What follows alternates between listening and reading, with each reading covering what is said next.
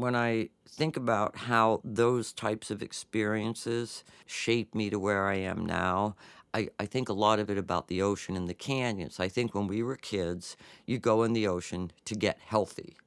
As we fast forward, say, to the 90s, you got to the point where you didn't go in the ocean because you get sick. So one thing sort of led to another, but what sort of started me off on a different career path was based on my experience as a kid. Welcome to My First Day, sharing stories of those who have come to the San Diego region from elsewhere and now call it home. Like Rosebud from Citizen Kane, sometimes early childhood memories stay with us throughout our lives and often form who we are to become later in life.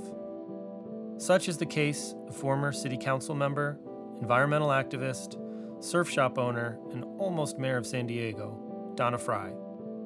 Though Donna arrived in San Diego from the East Coast when she was only about five, she has distinct memories from that day and her childhood at large. Here's Donna Frye with her story of My first day. The first thing I remember about coming to San Diego, and it was probably 1957, 1958, was getting off the airplane at Lindbergh Field and it was still when you deplaned onto the actual tarmac. There were there were no tunnels or chutes or fancy things, so you'd walk right down onto you know the landing field there. And I remember being struck immediately about the the air. It felt very balmy. It was very warm. There was a little bit of wind, not much, but I remember the palm trees. I remember seeing palm trees for the first time it was a, a feeling as much as it was visually looking at this new place at which I had just arrived. It just sort of captured me for that moment. And, and the fact that, that I can remember it so clearly shows what sort of impact it had on me. We came here, my brother and I, I lived back east. We lived in Pennsylvania, which is where I was growing up, and a little bit of time in Boston.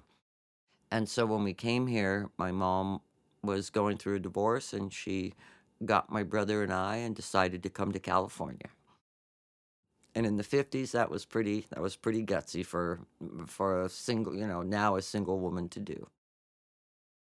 And so just coming from a place that had very hot summers and very cold winters to it, the air felt different. The whole atmosphere felt different. It felt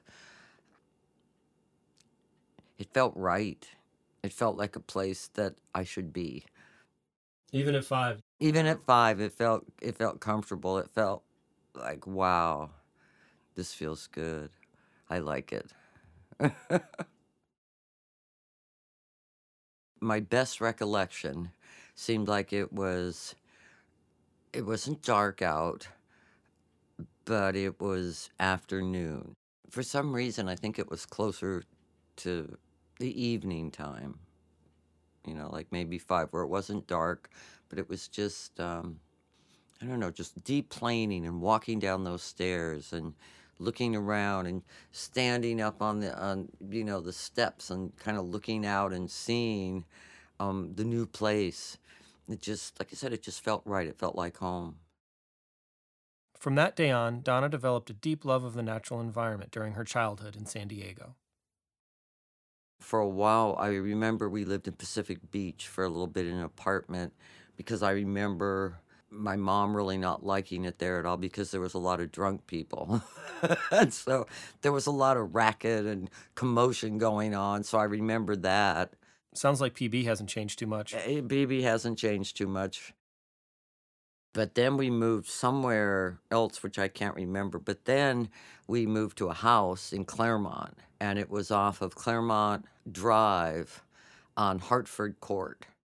It was a house almost on the corner and it was beautiful. It had this this sort of round faced fireplace. It was very modern, and it had a giant picture window which looked out over Mission Bay.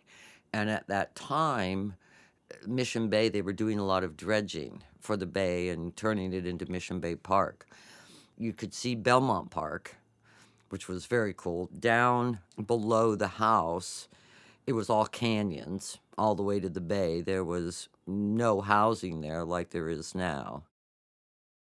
So it was um, a really remarkable place to grow up. So my brother and I, our our most favorite thing to do was to play in the canyon. That's where we lived. That's where we grew up. Was in the canyon, and so we'd go down into the canyon and catch lizards. They still had horned toads, which are now probably endangered, if if not close to being extinct, at least around here.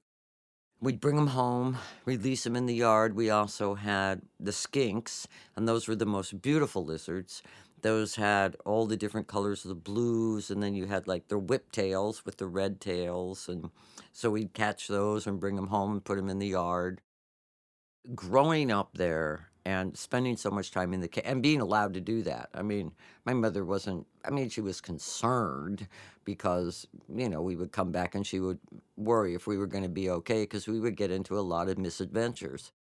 You know, and bring strange things home like snakes. She didn't like when we brought the snakes home, but of course we we thought that was the best ever. there was one time because I was in elementary school and I'd go went to Holmes Elementary. And so after school, sometimes I go up there and play tetherball or whatever. And I remember seeing a little teeny snake. And of course, a miniature snake, a baby snake, was the best ever kind of snake. I mean, it was cool to see big ones, but a baby snake. So I, I tucked my t shirt in and I grabbed the little snake and I stuck it down my shirt. And I came home and I, my brother was here and I was so excited. I said, Michael, you're not going to believe what I have. I have a baby snake in my shirt. And so I put it at the front door, and we had a little box, and I popped it down in the box. And when my brother went to reach for it, it started doing like weird noises. And he says, That's a baby rattlesnake. And I went, Oh, but kids, you know, the snake wasn't scared. I wasn't scared. You know, it's like, yeah, pop it down your shirt, take it home. Got to show my brother. Of course, we we didn't bring it in the house, and then I was a little kind of um concerned. I guess was the word. I went, oh my god, I could have gotten bit by the snake, but. I don't know. I think the snake knew I wasn't going to hurt it and that I was going to protect it and make sure it had a safe place to live.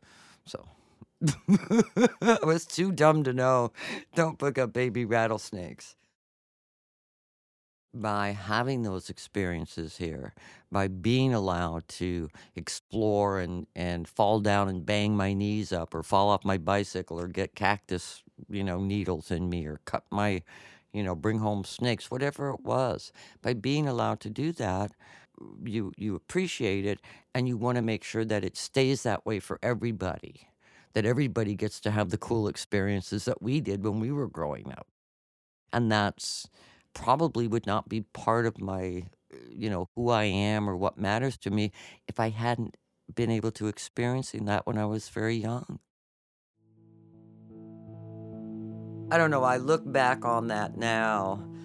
You know, the nature, we'd see road runners, we'd see birds, plants, all all the things that a lot of it's disappearing. A lot of it's not there anymore.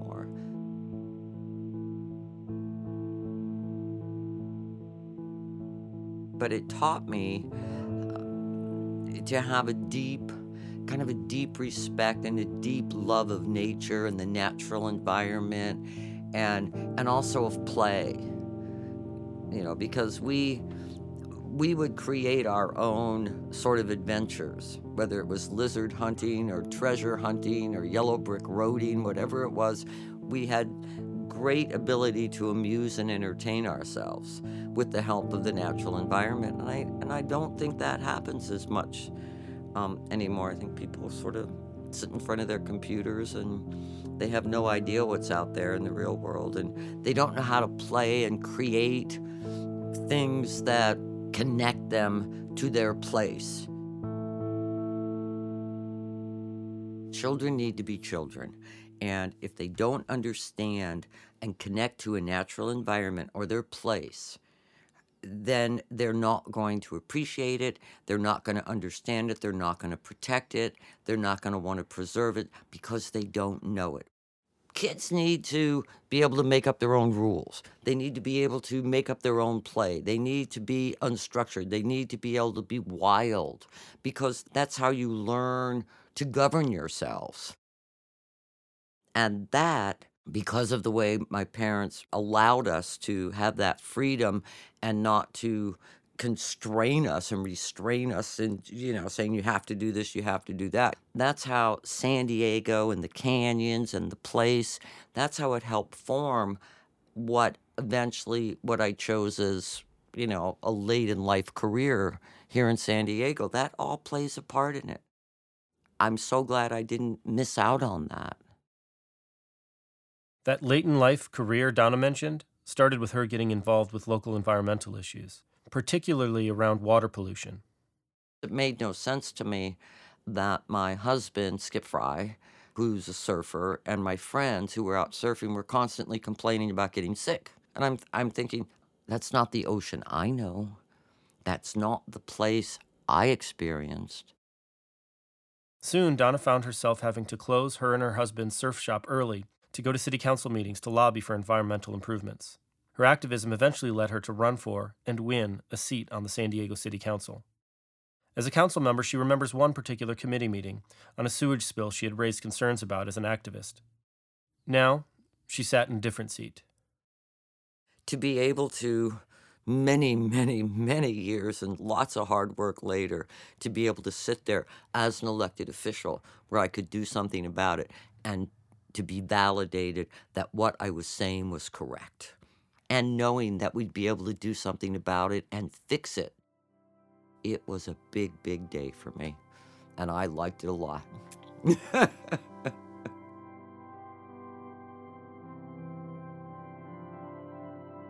the canyon's pretty much gone behind our house now.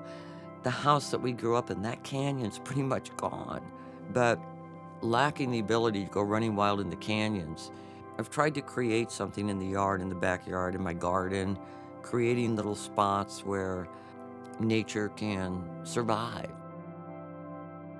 As much as it's a place for the critters, it, it, it saved me and it saves me every day because it's it's something that that even even if something disappears somewhere else. It doesn't mean that if you work really hard and you start thinking about it, you can't create it right where you are. That you can create that same space in your own garden, in your own yard, and not not lose hope.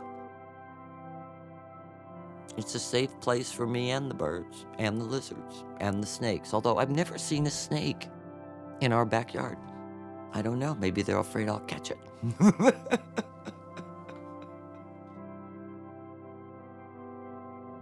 Thanks for listening. If you haven't already, we hope you'll subscribe to the show wherever you get your podcast fix. You can also find us online at kpbs.org slash myfirstday. If you have a first day story you'd like to share, we'd love to hear it. You can reach us at 619 363 5032. That's 619 363 5032. I'm Andrew Bracken. My First Day was produced by me for AB Squared Creative Group. Music today by Chris Curtis. Support for this program comes from the KPBS Explore Local Content Fund, supporting new ideas and programs for San Diego. From KPBS, Melanie Drogseth is Programming Coordinator, Nate John is Innovation Specialist, Jill Linder is Programming Manager, and John Decker is Director of Programming. See you next time.